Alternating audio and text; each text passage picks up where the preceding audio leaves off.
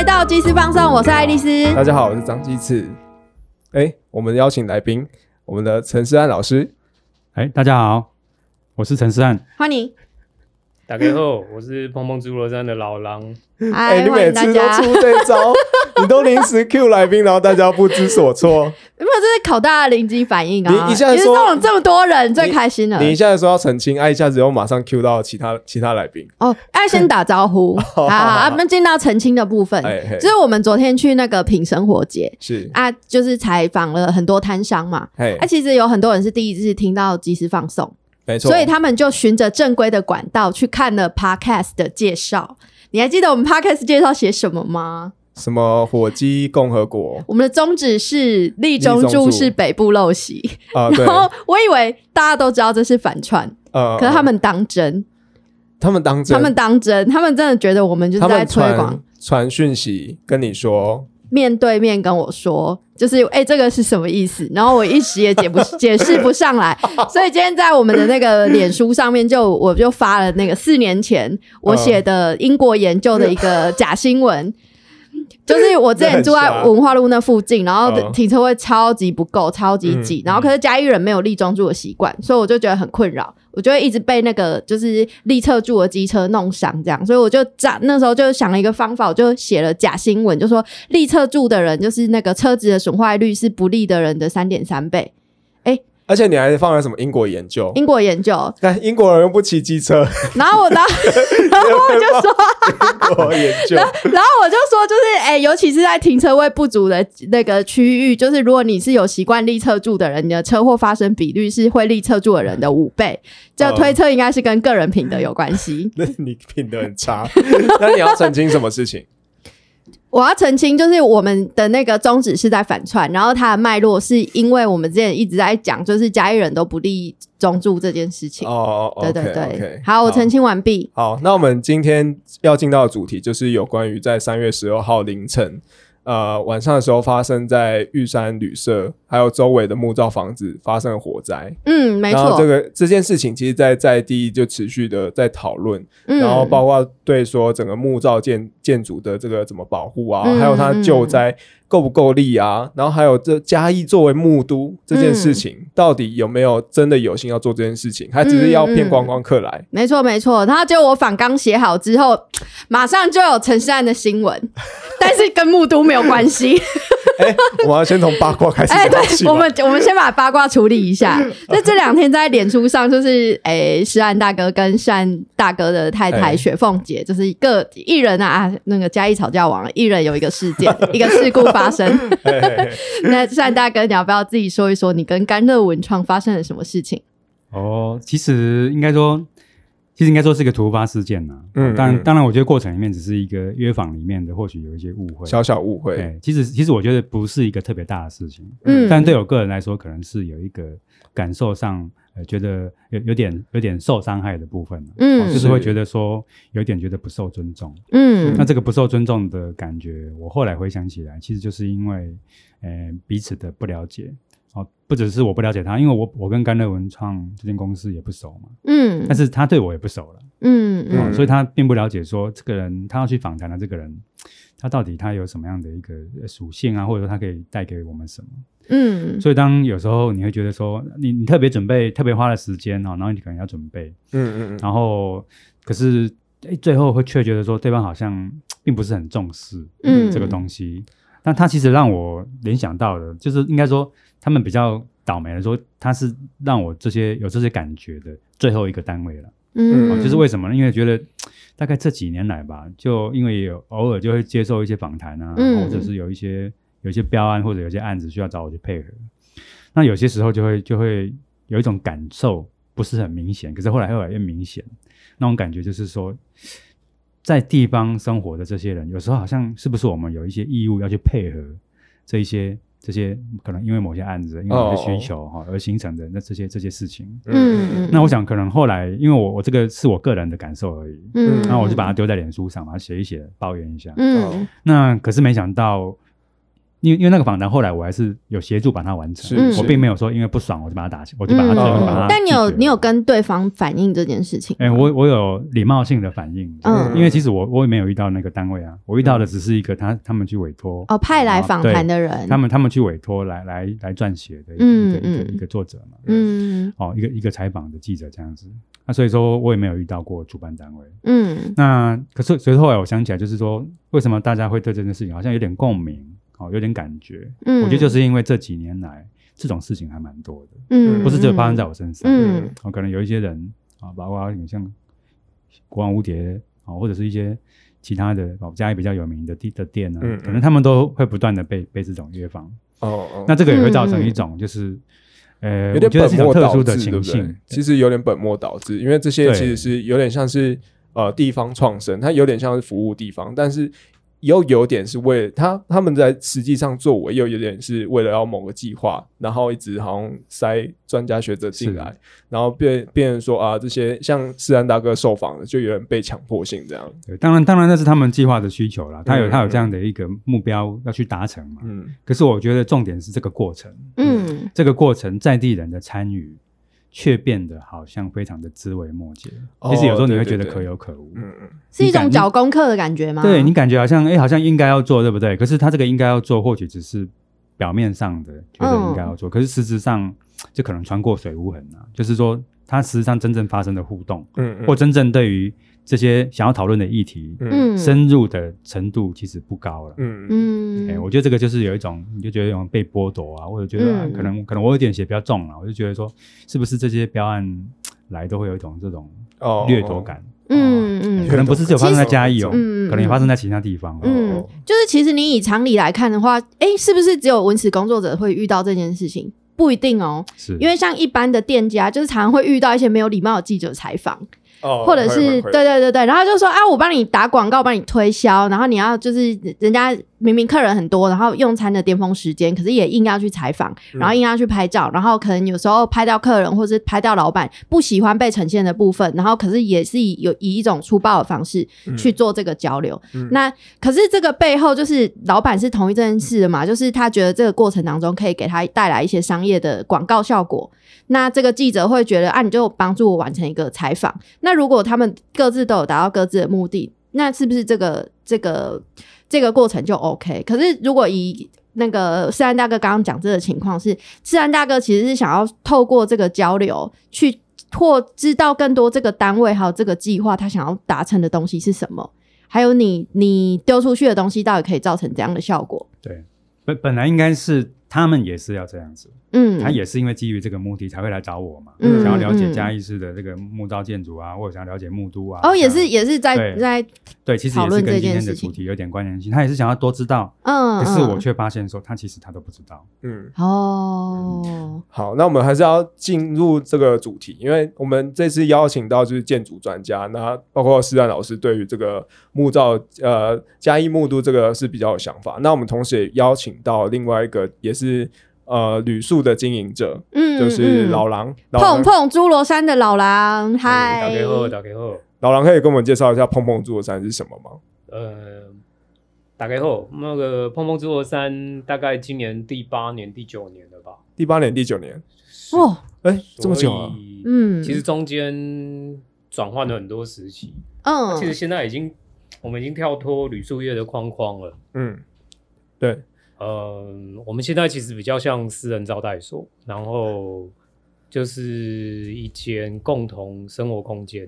其实这个概念，共居空间，台北或都会圈比较被人知道了。嗯，那比较少人会在，就是在嘉义市，我可能是比较强调这个功能的。嗯，就是公共的。它跟一起分租一间公寓有什么不同？最大的差别就是这个空间，比如说客厅的随机感。嗯，就是以前我们从背包客栈时期延伸出来的精神，比如你永远不知道在那个客厅会遇到谁，所以表这个表示什么？就是你不一定要去住才能进去哦。嗯嗯嗯嗯，你只要去，比如说大家约好，哎，你就可以在那个客厅里面遇到我们在里面，比如说长期居住的房客啊，或者共居者。嗯，那我甚至这个位阶比我还高。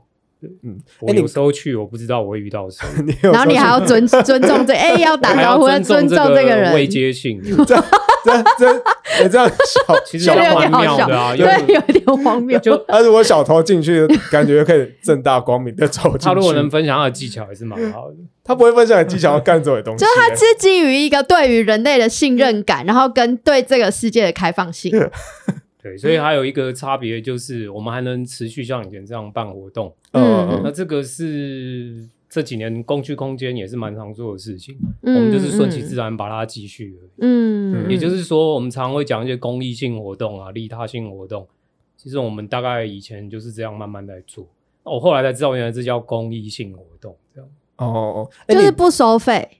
然后利他有的有的有收费啊，它公益就是对把空间打开让人家参与哦，这也是一种不收场地费用，但由办活动的人自己去负责。它有时候这个概念跟费用不会有直接关系，嗯，就你让人家来参与就算一种，你把空间打开，尤其是一个私人空间，嗯，这样，嗯，你刚刚有提到说，就是碰碰猪的山就是转换了很多种形式，它就从过去是有点像旅宿业，然后你最你说最近像比较像是私人招待所。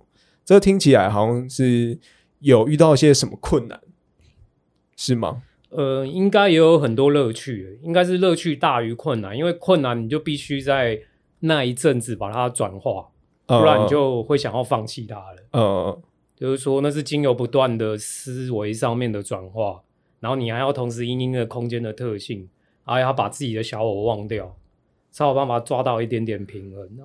我觉得就是每一个想利用这个空间的人，然后你要想办法让他达成一个平衡。是，就是说我尽量把我这个人拿掉。那如果说你大家喜欢这个活动来参与，我们自己也觉得好玩，那当然多多益善呐。嗯，我今天会同时邀请到陈世安跟老狼，是因为绿豆加一人上的一篇文章。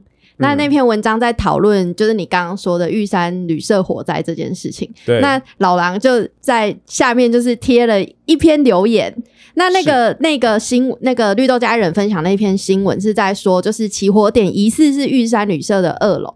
那他是说玉山旅社，它其实是不能呃招收旅客，不能居住的，没有牌的对旅宿业。对，但有趣的是，就是这几年玉山旅社超级红啊，它就已经叫旅社了。就是什么青年壮游点，然后政府的各项计划都是跟玉山旅社配合。就连我，我曾经担任过红雅书房两年的志工，我告诉我不知道玉山旅社没牌，我真的不知道玉山旅社没牌。一下脉络，就红雅书房跟玉山旅社是同一个经营者。没错，没错，是由余国信先生所经营，所呃，他所。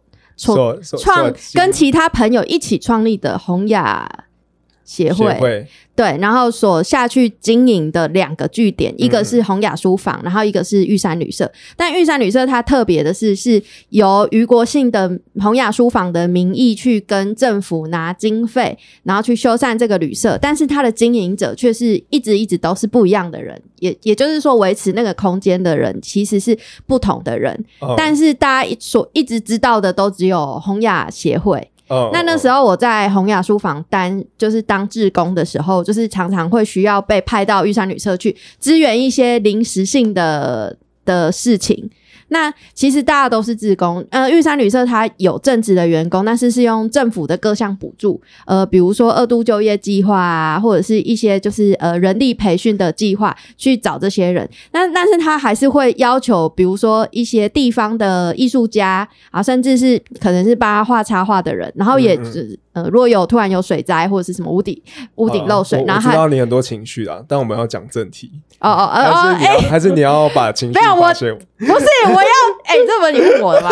我要我要扣扣回这个主题，就是其实呃，玉山旅社可以好好的活到现在，是有很多很多人的努力哦。可是对，那那些努力有的合理，有的不合理，有的自愿，有的是被请了。嗯，对，那那现在出事了。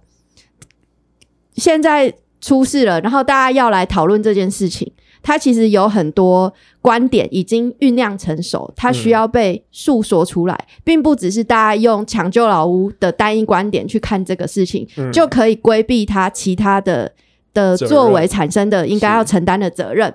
那我觉得老狼那时候在这篇新闻下面说的非常好。就是呃，老狼因为之前碰碰朱罗山也是就是做背包客栈的，所以他有发表一些观点。你要不要说一说你那篇文就是在呛什么？差别待遇？他说人家可以，我不行，嘿，为什么呢？其实哦，大家试想一下，我想把这个留言的意义哦，我们把它反过来看，就是万一今天有伤亡。哇！试想一下那个画面是什么？嗯，这即便是在我那边也是这样，就是嗯，不管是碰碰是什么空间，只要有人在我那边因为发生火灾有伤亡，嗯，第一个我会面临到什么？嗯，这个才是我想要去留言的目的。那再来就是，其实坦白讲，因为这一次玉山旅社它是很多人的回忆，即便我也是，我在那边的二楼认识的很多好朋友，嗯。那其实这一次受灾的有七户嘛？对，就不是只有玉山旅社。北门驿那一条老街有七七栋木在木造木造房屋都烧毁。嗯嗯，对，是啊。那最幸运的就是今天没有人伤亡，可是他带了一个很严重的问题出来，是那万一有呢？嗯，那再来就是这个时间点，我们其实也都在等一个公正的火场鉴定报告嘛。嗯嗯嗯。那其实应该我们应就我个人观点，应该要着重在受灾户的。灾后的清点，嗯，他到底损失了什么？然后他应该要被好好慰问的。可是我们看不到这些声音哎，我们就是第一时间只看到于先生可能出来呼吁说：“哎，这个房屋太重要了，我们要赶快用文字的角度把它抢救回来。”嗯，但其实对其他受灾户而言，那是活生生的一个一个家，对，那是生活的场所。嗯，我们为什么要讲建筑？建筑那就是拿来用的啊，拿来住的嘛。更直白一点，那其实直白一点就是这个意思。那他们的声音在哪里？所以我留言的动机是基于这个情理，嗯，倒不是说完全纯粹就是他可以我不行，因为我早就不行啊，我早就没有办法，我也不在我们现在民宿的申请范围规范里，嗯嗯，也就是直白的讲，碰碰根本就不能申请民宿，嗯，那。我我们也已经跳脱那个住宿的框框嘛，嗯，我们形态已经不是住宿了，嗯嗯，所以我就反过来讲，哇，我想想很可怕，万一今天这个事情有人伤亡，而且是在碰碰，嗯，那我的反应会是什么？这样，我是这个出发点去想，不可能早就土下座了吧？就是对，土下座先跟大家道歉当时没有在继续是以背包客栈的形态经营，是因为政府法规的改变吗？呃，不是因为政府法规不改变，不是不是改变，是不改变哦，是不改变，而且就是法令不友善啊。嗯，核心点就是法令不友善。那我觉得这牵扯到一个嘉义市对观光的想象力的问题。嗯嗯，就是公部门啊跟民间，这个都是要一起去发想，一起去面对。嗯，可是我今天很单纯，就是拉回来看这件事，就是觉得有的事情会有一个先后顺序，比如说。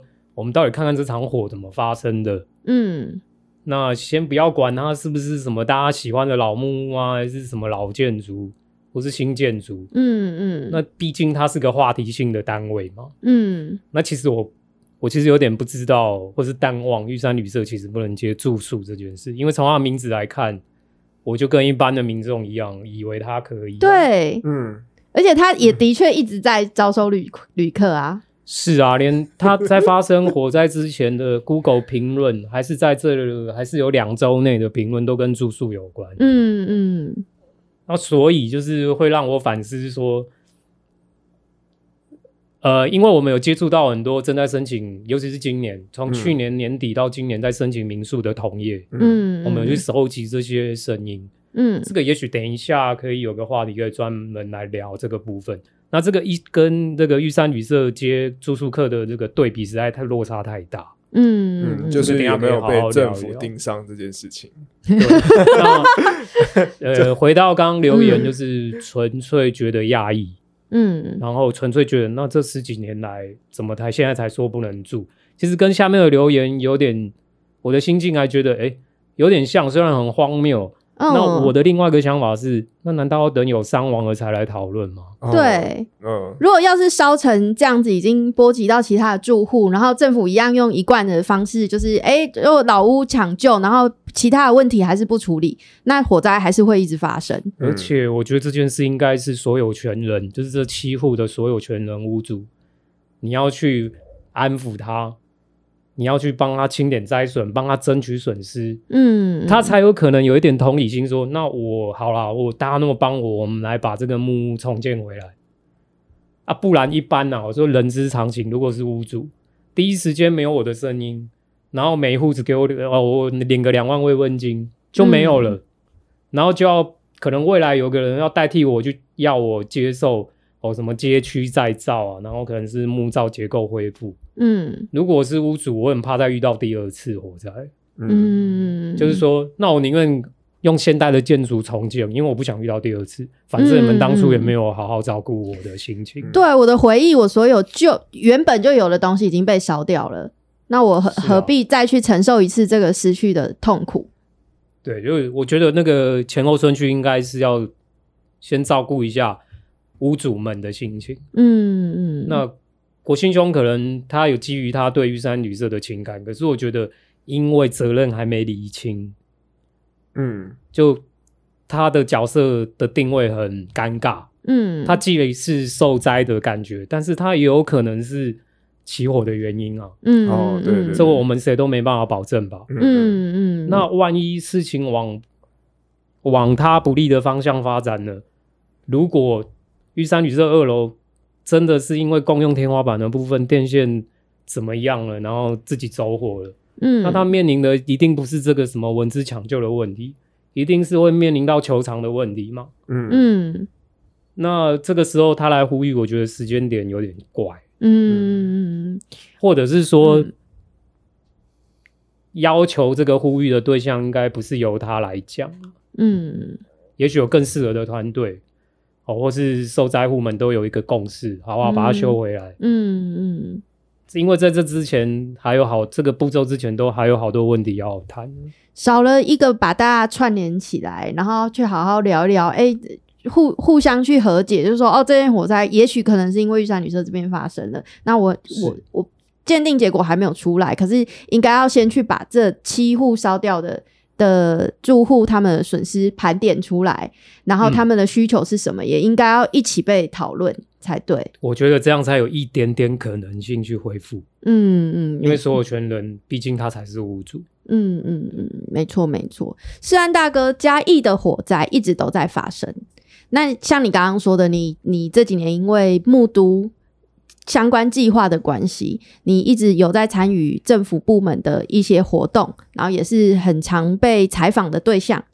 那你对于这次的火灾，还有嘉义一直在谈木都这件事情，可是一直在烧，你有什么看法？刚才世安大哥他其实在开路前，他有讲一句有点悲观的话，他说啊，这以后可能还会再发生了。这个不是可能哦，是一定会再发生。哇，天哪，一定会再发生，为什么呢？因为嘉义市哈，如果说根据官方统计的数据是还有六千多栋，但到底是六千多栋还是六千多户，这不白但总之数量还是非常的多。嗯，那事实上你在嘉义市遇到看到木造建筑或者木造的联动建筑容不容易？其实蛮容易的。对，没错。只是说，而且有些是包在铁皮后面，嗯，或者说它的立面是广告招牌遮起来，嗯，其实到处都有。嗯，你在甚至是市中心，你在中央喷水旁边随便绕一绕都非常的多。那其实这几年每年都有发生木造建筑火灾的事件，嗯，只是有时候就烧完了嘛，好，那过一段时间之后大家就淡忘了，嗯，那这次的事件可能比较差别大一点的，就是说因为那个玉山旅社的关系，嗯嗯，哦，那这它是一个知名景点嘛，然后又有一点又又有一点这个对对对，有一点这种特殊属性，那 属性特殊特殊是什么属性？太特殊了，对对对，对，那但是就是说发生的事件。哦，我我非常同意刚刚老狼讲到，就是说发生的事件，那我们可以从这个事件里面再去检讨到什么，或者说真的，我那时候刚看到，当然第一个经第一个感受是觉得很 shock 了，嗯，因为看到那画面，哇，火烧的非常的大，嗯，好，那也就是一个可能大家都知道的地方。那那第二个感受，其实后来再稍微沉淀一下，就想起来，其实因为看看到新闻说有两个年轻人，然后一对情侣从一楼跑出来这样子，嗯，就他们那时候还没有睡，还没有睡着，嗯嗯，因为那一天其实我很晚睡，哦，那天其实我还没有睡，我十一点多才才回到家，嗯，然后十二点多看到这个讯息，当然是也是从绿豆家一人，然后就看到说啊，大概两天两天前跑出来这样子，然后说现场怎么样怎么样，然后后来我就在想说，就是那个旅社，哦，玉山旅社当天是有人投诉的，嗯，是有人住宿的，那当然他住宿空间一楼也有，二楼也有，然后我不知我不知道他们住在哪里。但是那时候那两个两个年轻人他们是住在一楼，那我就在想，哦，如果这两个人是住在二楼呢？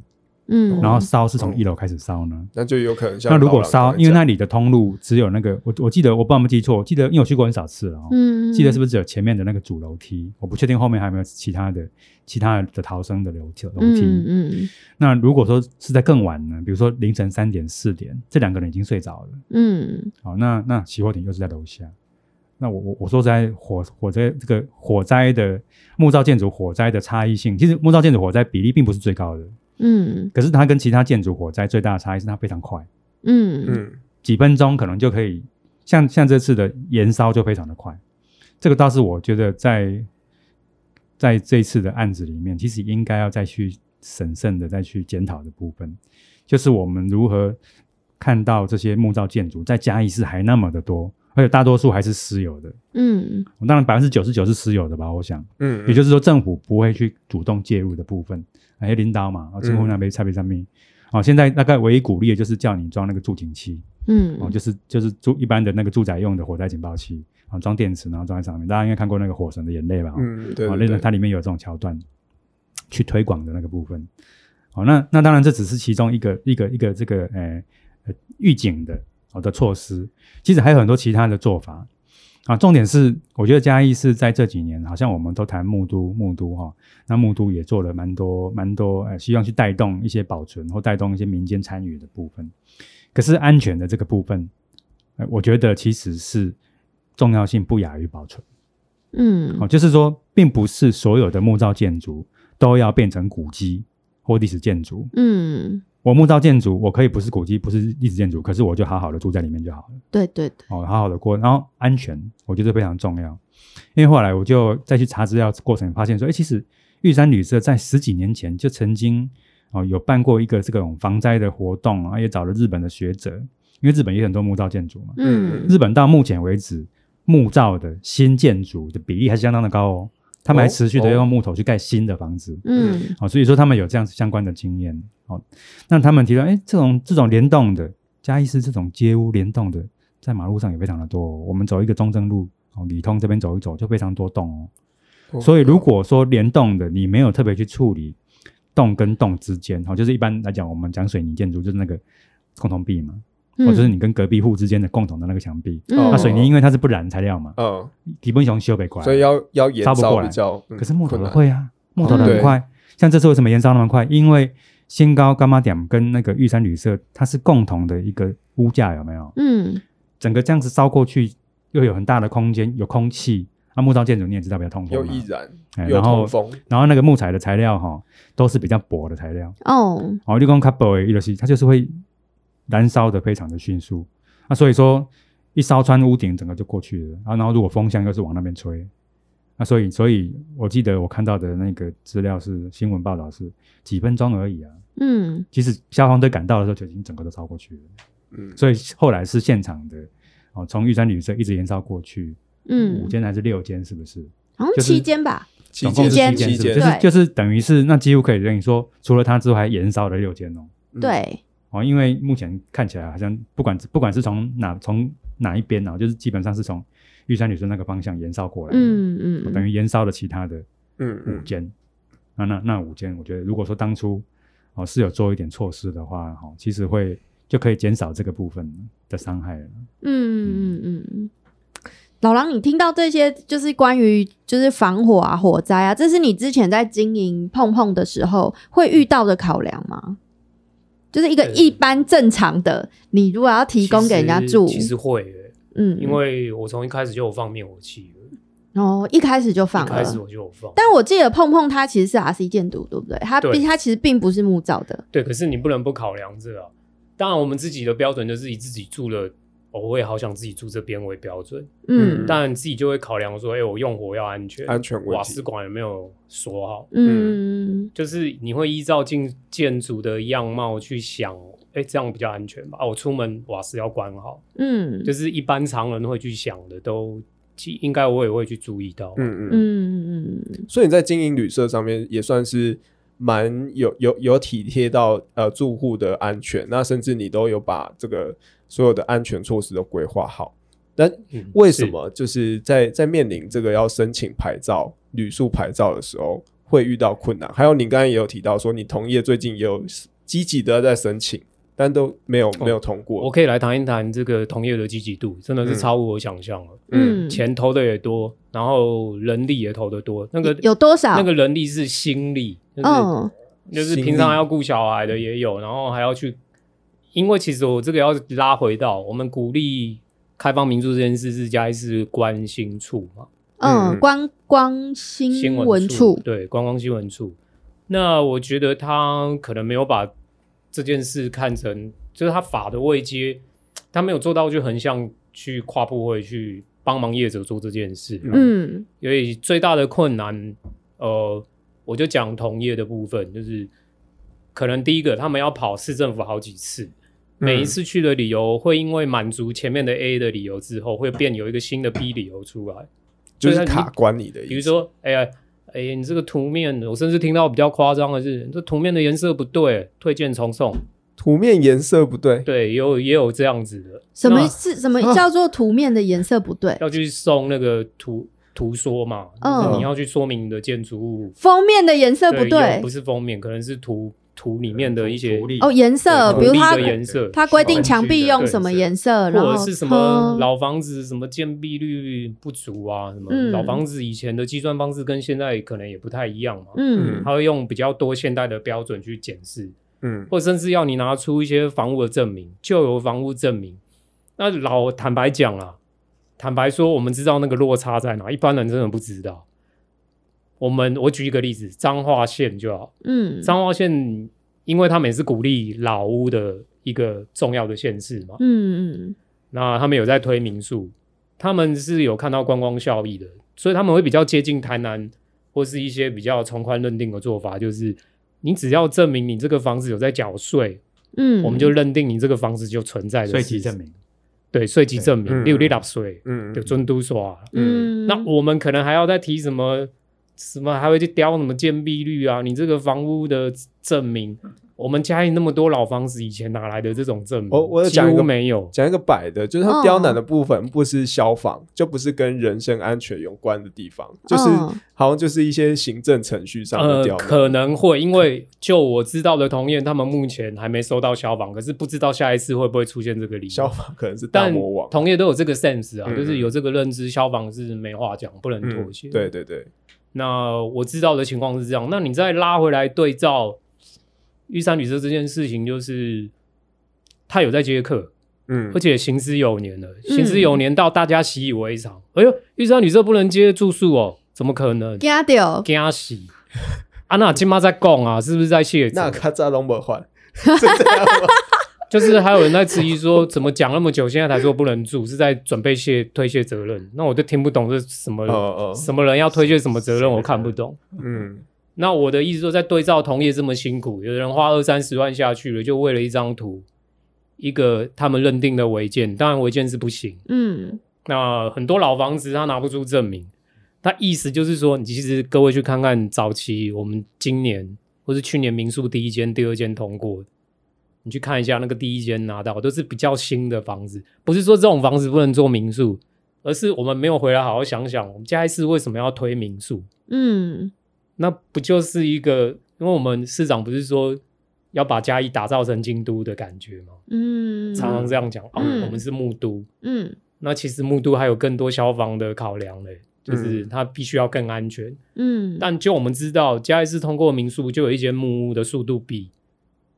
那个我们同业的那种 RC 加强的还快，嗯，那你就觉得这里面有很多细节了，就是木造的居然过的速度比近代的还快，这是怎么回事？然后它这种比同业这种近代的建筑 RC 加强的，一直都过不了。嗯，那你就觉得这里面一定有猫腻，但我们只能质疑嘛，我们没有什么证据去质疑这种流程。嗯，所以再再就显示出了，OK，这个问题的落差很大。有的人什么都不用做，他还是可以接客住宿客。嗯，可有的人拼了命、老命、老本，到现在还等不到一张民宿牌。嗯，可是他其实两边，你你只能说两边都有心要做住宿业、旅宿业。嗯嗯，可是那个时间成本、心力的成本是完全不相干，那难免同业会有怨言的。嗯嗯嗯，就是说大家都有心要发展，那用各种形式。我们也都赞成，嗯，像玉山旅社，很多人也都喜欢呢。虽然评价负评也不少，但这是另外一回事了，就看个人功力嘛。对对对对，他可以吸引到的人不一去晒棉被，该晒的人你不晒，那人家抱怨有扑鼻，那你当然不能怪别人啊。嗯，那那是手法问题，可是大环境问题一定要靠大家自己创造嘛。嗯，他说。可能是民间带动市政府看得到这个能量，嗯，去扰动这个城市的想象力，嗯。但如果政策上、流程上是落差那么大，比如说，就会变成刚刚亲自说的，哦，好像，感觉他都可以，我们都不行，嗯，会有这种差别待遇。对，你会觉得你不，你不得不往这边想嘛，因为事实摆在眼前，嗯，他真的什么都没有申请就还能接客，对，尤其对同业来讲，那对我来讲不是问题。嗯，第一个我不是同业了，我早就跳脱旅宿业的框框。嗯，第二个我不在民宿申请范围，所以干我屁事。嗯，在第四个我不是既得利益者了，所以我觉得我有一点话语权来讲这件事。嗯，因为我完全看到同业的辛苦。嗯，对，嗯因为你走过这个历程。是，所以你可以知道里面的细节是像像你刚刚讲的说哦，到底是不是因为它是木屋的关系，所以可以从团认定？那如果是基于一个呃空间无障碍或者是防火的立场，那呃有很多想要经营旅就是青旅的同业们，他们的房子是更新的，然后更可能会更接近现在政府要的法规，可他却却一直迟迟不通过。嗯，呃，应该刚刚是说也有比较新的建筑，因为它。执照方面，它比较符合现代的标准，嗯，所以它很快就过了，哦，很快就过了。对，像比如说我们嘉义市第一个拿到民宿牌的，就有这种状况，但不是说它不好或不对，我们也很鼓励。那第一个民宿牌是最近才刚发出去的意思吗？还是这两年内的事？因为二零二零年的十二月才公告的。就是公告说这么近哦，那那所以以前发的是什么嘉义市来申请民宿喽，呃，在此之前嘉义市只能拿旅馆牌，旅馆牌，其他都是非法。哦，惨了！我刚刚老狼讲的话，我可能有一半都听不懂。哎，我们真的是 完了，完了。因为以前是非都市，就是说你必须是那个非都市的这种土地，你才能够申请民宿业。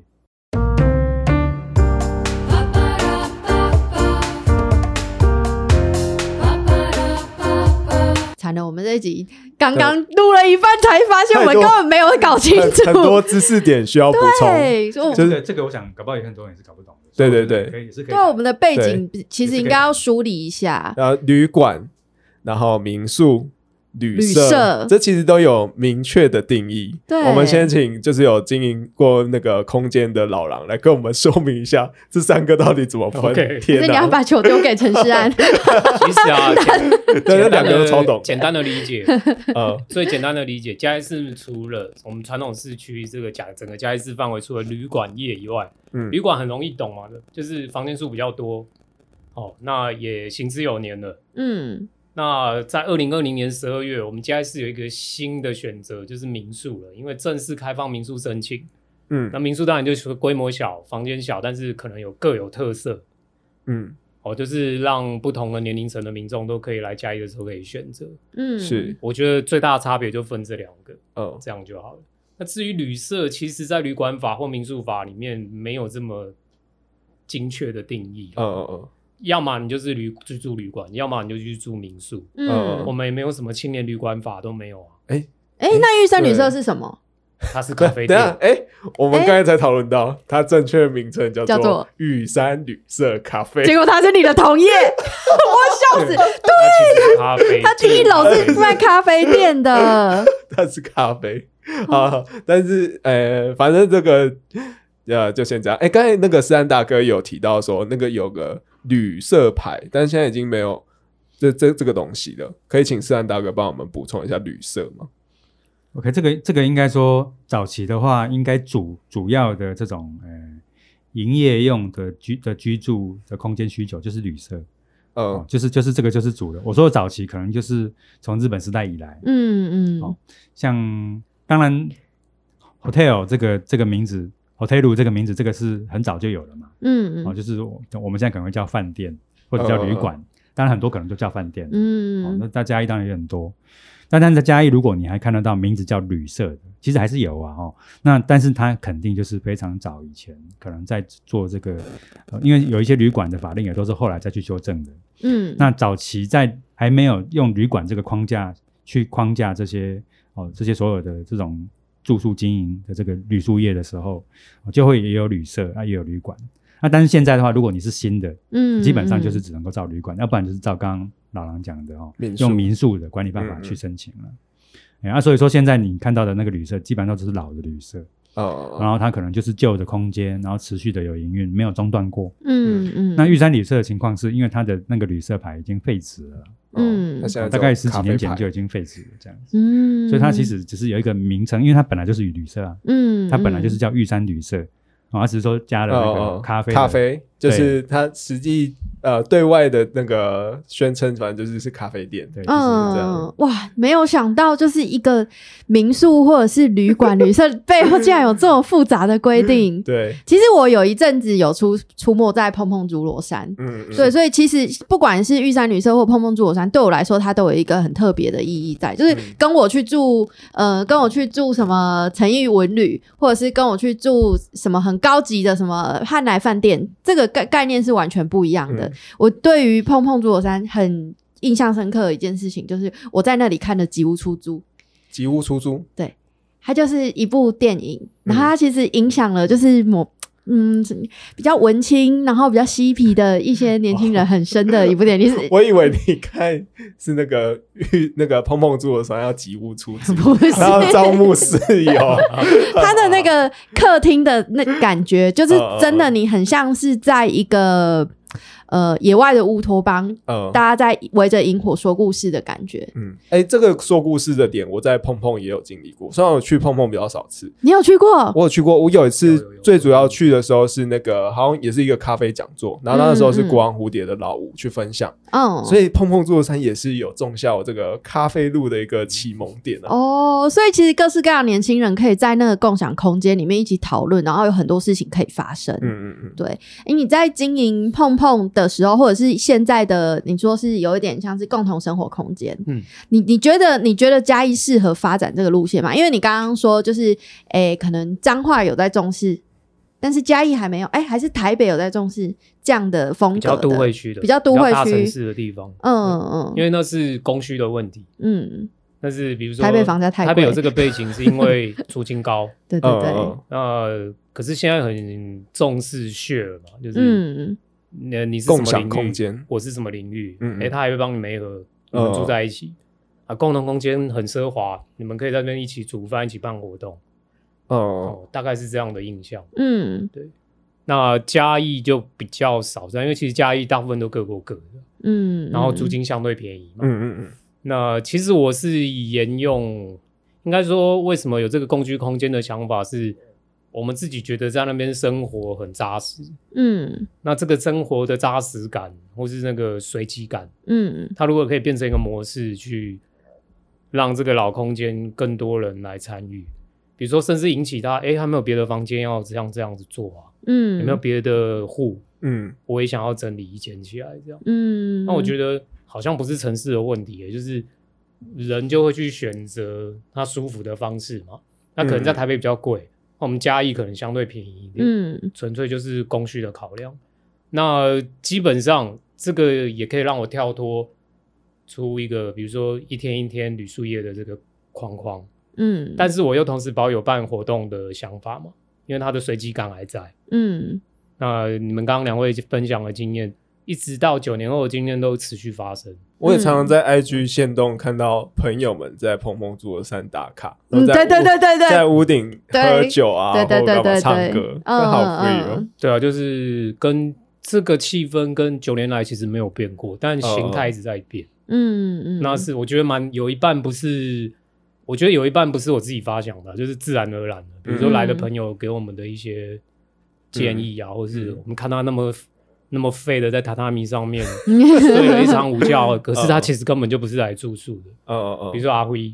哦，对对对对对。对，我们的邮差先生，postman 啊，老人哦，我等下在 K T 要斗几嘞来睡个午。觉。对，我以前也常常跑去泡泡睡觉，不知道为什么那个榻榻米。充电，我觉得那块榻榻米功德太无量了。呃呃，就觉得哎，这就够了。嗯，那也不是金钱可以衡量，就是说适合那个地方。嗯，是空间在选人吧？我觉得，而且睡在米糠袋上面。睡在米糠袋上面，有一阵子那个榻榻米上面放的是那个米糠的的袋子，有有那那那个。已经那个已经不一样了，对对对对，很久很久以前，非常久，那非常真的对，在别的地方睡会觉得，干这是什么超硬超难睡，可是不知道为什么在那边就睡得着，真的。所以就拉回来讲，我觉得生活感是嘉义的一个特色。嗯，他其实没有办法说哦，我去住旅馆或者民宿去展现，其实不用。嗯，就是说你来就是图一份在嘉义的自在，而且旁边就是公卖局。对啊，你说就买酒就很方便。就一手啤酒就拎着，然后去碰碰，走过去就有。对对对对对，大冰箱就在公卖局门市，没错。对啊，那甚至附近的街区人文也蛮丰富的。例如，我举一个例子，就。最明显的就是福义轩蛋卷的排队文化，那是这绝对是近年来奇景啊，奇景中老年人活力的展现的一个示范点。哦，就是他的那个社群活动，对对对，非常活跃。我是觉得它有社会契约的功能，呃，而解决太多平衡掉了太多老人的烦躁感跟那个生活的。哎，我觉得这没有目标的感觉。对，哎，你知道外地人都怎么看排队的老人吗？他们觉得，哎，怎么这这些人很小气，都要赚这个五块钱、十块钱。但其实它背后有一个更重要意义，它其实是一个社群，然后互动的一个功能。对对对，一个打零工的感觉，就是然后对我到这个年纪了，还可以有一对对对对一个蛮固定的生活作息，而且认识新朋友，跟朋友叙叙，跟旧朋友叙叙旧。嗯，但其实服务线的排队文化有这样的功能。我跟大家讲，好酷的论述啊，真的是只有你们才讲得出这样的论述。就是我有观察到，就我也很鼓励来家一住的，或者是。我们那边来的朋友去看，带他们去看过，叫早上八点，他们的活力的来源，就是我发现其实有一部分是在找第二春的哦，非常有趣。就是阿公本来邋里邋遢，的他会穿的很漂漂，哎呦，然后他就会去搭讪，排队这样吗？对，就会去找第二春，他是自然而然演化出来的，因为他可能聊天会知道谁失婚啊，或谁单身啊，对对对对对对，然后。可能会去逗一下别人的看护小姐啊，就是看护他们有骑兵队嘛，就是看护会守着四轮车的老人去排队嘛，他们有优先购买权嘛。哦，OK，那这就是骑兵 队，真的，每天早上八点，骑兵队、步兵队排的好好的嘛，还有长旗官在前面在指挥大家。你很像在看那个象棋的。长旗官是谁？就是一个一个很壮很肉的一个男人，然后穿着背心在路口。哎，你这新口音白啦，就是会指挥哦，是福一轩的工作人员，可能是嗯，但是我觉得福一轩始料未及，他绝对想不到会演变出这种人文 情景，一定想不到，对啊，而这只是我们哎，我们那附近一个小小的街区的一个概况，嗯嗯，而且它跟人文有关，因为因为这个时代，这个当下，这个当代，就这些人在发挥啊，所以嗯，你能说他没有一个？观察乐趣嘛，其实非常有。嗯嗯，哎，你喜欢吃的茂生寿司也在那边。哎，茂生也是一个人文的一个观察点。你看，早上去排福一轩，然后下午晚上去去泡泡睡午觉，然后去对对对，然后晚上去看那个大哥或者是刚下班的上班族，然后那边喝酒讲干话。然后以前那个老板就是还是旧摊子的时候，都会跟客人讲干话，然后他们就是敲杯子，然后互相喝酒这样。哦，那画面蛮温馨的。哦，真的很有生活感呢。对对对。嗯，那在你的印象当中啊，你在因为碰碰就一直在那个地方嘛，据点都没有变。嗯。那你见就是应一定有各式各样的故事在那边发生。那你觉得你你有什么印象深？你觉得最深刻的故事？最深刻的就是我马上能想到的就两个吧，一个就是，呃，同时有一男一女，然后同一天晚上录，可能那时候我们还在经营客栈的时期来，嗯，来的时候大家都起鸡皮疙瘩了，就是，嗯，他们两个都不知道彼此那一天晚上要到，嗯，到了之后一发现是很久没联络的国小同同班同学这样，然后从不同的城市过来哦，然后那个瞬间我们三个都起鸡皮疙瘩，三个。哦，所以你也认识，我也起鸡皮疙瘩，因为同时他们一讲我就愣住了，然后有这种事情，而且同一时间到，后来当然随着年份的增加，就是碰碰经营那么多年，这个频率就比较多，后来发现哦，这个其实还蛮自然而然的，就是。但现在想起来，那是起鸡皮疙瘩的一次。嗯嗯嗯，对啊，因为你如果去住旅馆或者是去住饭店，你就可能很难跟一起住宿的人有所连接。对，就是因为那个公公共空间的随机感很明显。嗯，而且它马上让你呈现出来。对对啊，你遇到不想遇到的人也无法回避。对，就是都是常常在发生的事情。对，然后另外一个小故事就是。带着小朋友来，一直哭闹嘛，嗯，甚至是自己的朋友带小朋友来，结果我们这种形式的房子，房间里面都有一个内砍的快木衣柜嘛，嗯，那我一个房间里面的衣柜的下层，我把它已经早就改成那个一百二十公分以下小朋友可以睡觉的地方，很像小叮当那个 那个房间，小叮当不是睡在那个衣橱里吗？嗯嗯，但小叮当睡在那个中层，他睡在上层，对对对对对，然后我是睡在下层，哦，变成婴儿房。婴儿睡是一百二十公分以下儿童都可以。哦，对我自己睡过一晚了，蛮腰酸背痛。因为你不止一百二十公分，蛮接近嘛。你干嘛？太辛苦了吧？自己要试过啊。后来发现哇，小朋友睡在这边，第一个父母睡在旁边一定很安心。嗯。然后小朋友也觉得好玩。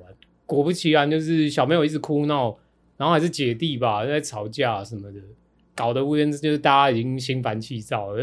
我马上把他们带去房间，就说：“哎，这这个你们今天可以睡这里哦。”嗯，马上破涕为笑，就一直两个要抢着睡那边。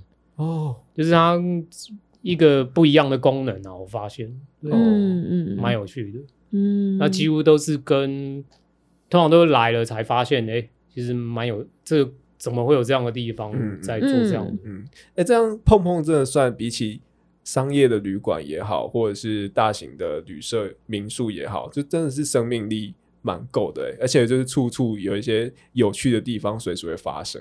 嘉义市很适合走这样的路线呐，因为嘉义市就鸟蛋大。对啊，其实嘉义的街道也是在转个路口，就有一个奇妙的场景又出现了。对，所以人跟人之间的距离非常近，但不是台北的那种近。嗯嗯，对不对？台北是人太多，那嘉义是你可以很很自然的在。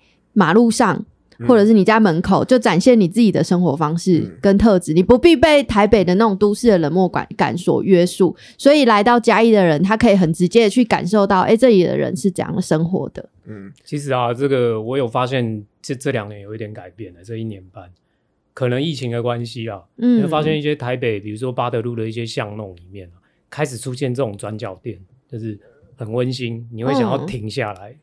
他在制造某一个停顿点的店，慢慢越来越多。嗯，就是试着把慢的节奏感放到一个一个主要道路的旁边的巷子。哦，这个飞越来越多了。你进入了一个奇妙的结界里面的感觉。那个如果在台北，这个反差感就会很吸引人。对对，那通常我觉得效益都还蛮好的。嗯嗯嗯。如果嘉义是呃要走这个路线的话，我们没办法避免的，就是很多很多的老屋就会。再利用，然后作为这种旅宿的地点。那今天玉山旅社发生这个事情，我们也觉得非常遗憾，因为我们之前也有做过，就是北就北港车头社区，呃，北新羊肉摊理发店的火灾的特辑。那我觉得我们，哎，即使即使这两个，即即使这两个地方，还有这两个的失火地点经营的方式，还有它空间利用的状况不太一样。可是我们要回过头来谈的是，如果嘉义市它整体的都市规划，就是要打木都这件事情。那我们还有很多很多相关措施可以去谈，可以去提倡。那请世安大哥来帮我们谈一下这个专业的部分。OK，其实你再把这个木造木造的这些建筑啊，哦，当然大多数已经是老建筑哦，有有一定的那个年纪的，再放到城市的哦，它的一些定位再去谈它呢，你发现它牵涉到的其实蛮多部门的哦，不，其实不是只有文化局。嗯，啊，不是只有文化资产的单一角度，其实也包括都发，啊，包括都市发展里面怎么去看待这些联动的或者一整个街区的，嗯，啊，这些木造建筑的的这种存在的状态。那其实你回到历史，还包括可能还有那个社会的部分啊，就是居住的族群，嗯，啊，因为你你回到那个最早这些木造建筑被兴建的那个年代，大多数其实是战后初期，战后初期快速兴建，而且这些建筑物可能造价都不是非常的贵，在那个时候可能就几万块这样子，然后大家就一栋一栋，然后你就你就发现说，其实他们的面宽都不会很宽，深度有的时候也还好。嗯，哦，可能十几公尺或二十公尺不到这样。其实以现在来看，土地都没很大了。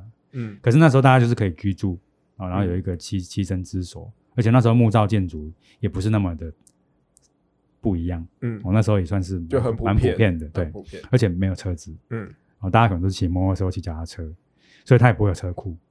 那有很多的开发，它就是有一个那个私设通路，就中间有个他们自己的巷子了。嗯，那个巷子可能也是车子开不太好开的啊，当然不会停车位。但是那个地方的那个居民有没有？他们就比较紧密一点。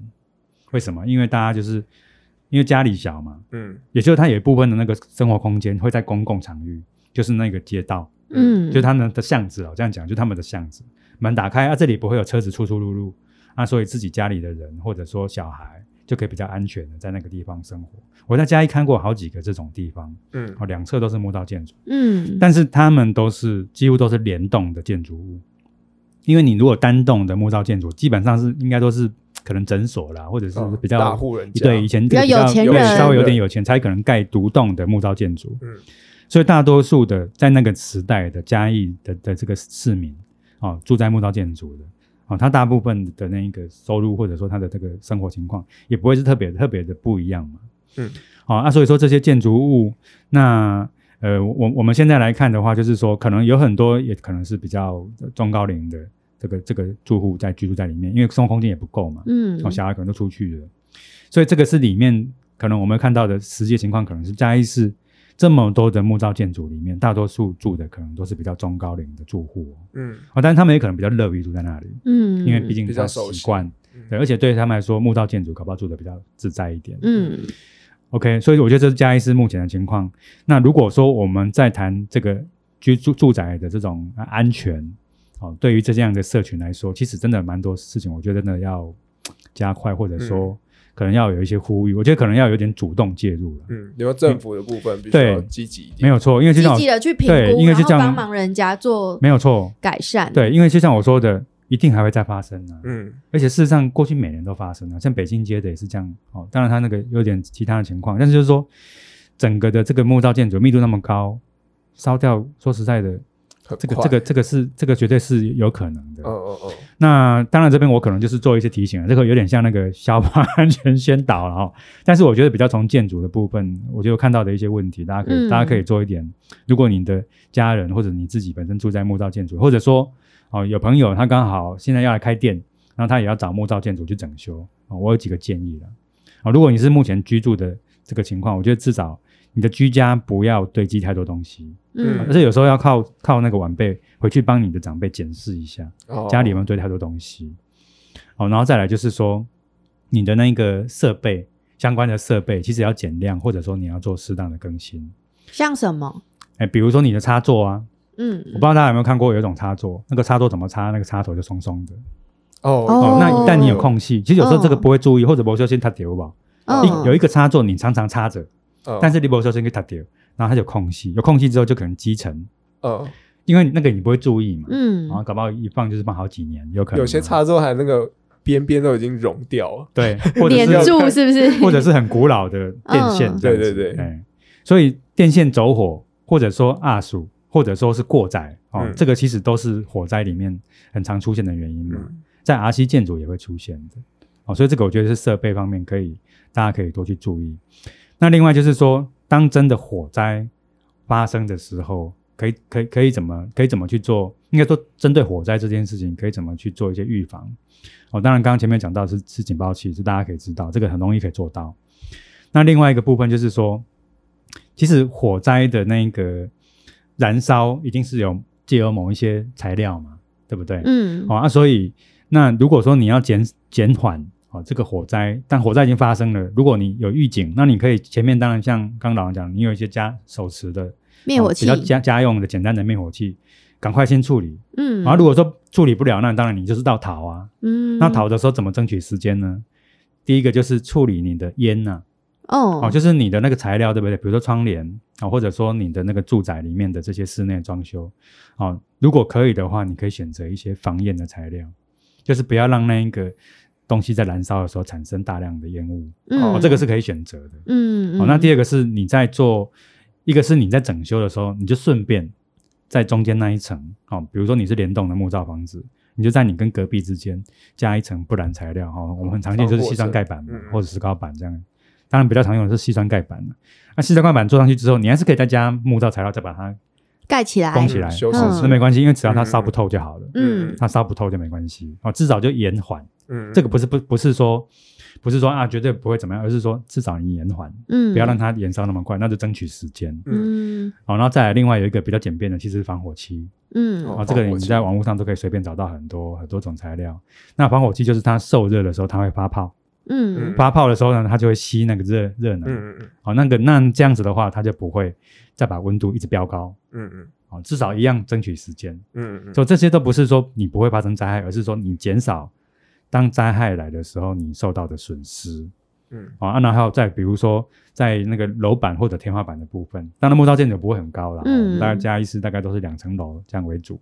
那比如说一楼的楼板，或者说你的天花板，你也可以把它更换成不燃材料。或者加一层不燃材料，这也是一样，就是让那一个燃烧的时候，它不要那么快速的整个这样子蔓延开来。嗯嗯。好，当然，我觉得最主要还是你事前的预防，然后可以做一些预防。然后，当真的灾害不幸发生的时候，你可以争取点时间。嗯。我当然还是要逃生嘛。嗯，当然。哎呀，因为火灾真的刚刚讲过，就是那个木造建筑是速度是最快的。嗯。那如果有烟，那就更那就更更严重。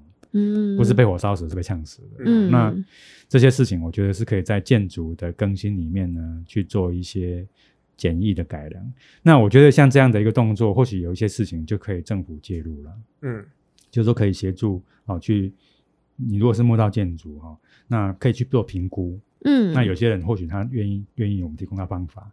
那可以给予他一些简单的补助，因为我觉得那个都不是要花大钱去做的事情。嗯，那基本上只是做一些必要的，嗯，哦，区划这样子，或者说，因为还是那么多栋，我觉得说不能够说，当灾害发生的时候，我们都要去说啊，这个政府要来帮我弄，或者说这个事情是政府的，毕竟住的人是你，财产也是你的，嗯，房子的安全其实我们自己还是要在意的。哦，这个这个没有办法靠政府去顾到所有的部分。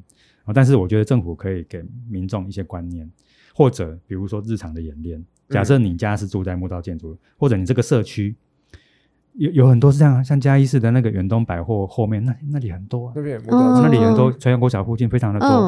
哦，那那一区是不是有机会大家来做点演练？嗯，那一旦发生火灾的时候，我们可以怎么做？嗯，好啊，那或者是说我可以有什么样的反应？我觉得这就是可以在日常的时候先做好。练习，嗯，这样一旦真的发生，嗯，你你有一些阴影，嗯，才不会说啊，这个一烧，等消防队两分钟之后赶来，其实已经全部都是陷入火海了，哎，那那就真的有的，而且有的真的楼梯就那么一个哦，嗯，你要逃也逃不掉的哦，嗯，还有像很多建筑物后面会增建，增建是屁股连屁股，哦，那个也会导致很多燃烧的因素，嗯，就是。建筑物的动距不够，这个就回到都市计划的管制，就是说我们在建筑物的这些这些哦，建筑之间的空间，其实那个叫防火防火巷，间对防火间隔，或者说以前讲我们讲防火巷，嗯，哦，就是它必要的这个安全的距离要留出来。哦，所以防火巷是为了要区隔建筑跟建筑中间火灾的距离。对，其实这个就是回到防灾的概念，就是说都市都市还是有可能，假设你想想看哦。假设有一个都市全部都是木造的建筑，嗯嗯，那它真的一个地方发生火灾，是有可能一直烧、一直烧、一直烧、一直烧。《神剑闯江湖》里面就演过京都大火，所以真是可怕。所以你看呢，就像那个森林大火也是一样，森林大火不是有时候有一些那个一烧就要先把某些地方先砍掉，对，就是砍出一个防火巷。哦，烧到那里的时候就没有东西了。对对对对对。哦哦哦。他日本的那个消防队，以前消防队在京都大火边就是演，他就要先先决定我要先拉倒哪里的木屋，然后把一排房子先拉倒，之后火就不会烧过去。为了阻挡那个大火延烧。哦。所以阻挡阻挡这些火的延烧，嗯，其实也是一个，就是这种特别这种联动的，嗯，真的是我觉得这很重要，因为这个比例真的这种防范，嗯，因为这种建筑，我觉得在嘉义市还是蛮多，嗯，哇，有感觉了，有感觉了，就是在思考这些未来。嘉义观光怎么进行啊？木都要怎么样去进行啊？其实人命的这个思考、居住安全的思考也是非常重要的。嗯嗯嗯嗯嗯，好，那我们今天就录到这边。谢谢世安哥，谢谢碰碰猪肉三哥、老狼。嗯，我是张律师，我是爱丽丝，我们下次见。哎哎，我是世安，我是老狼。好，我们下次见，下次见，拜拜。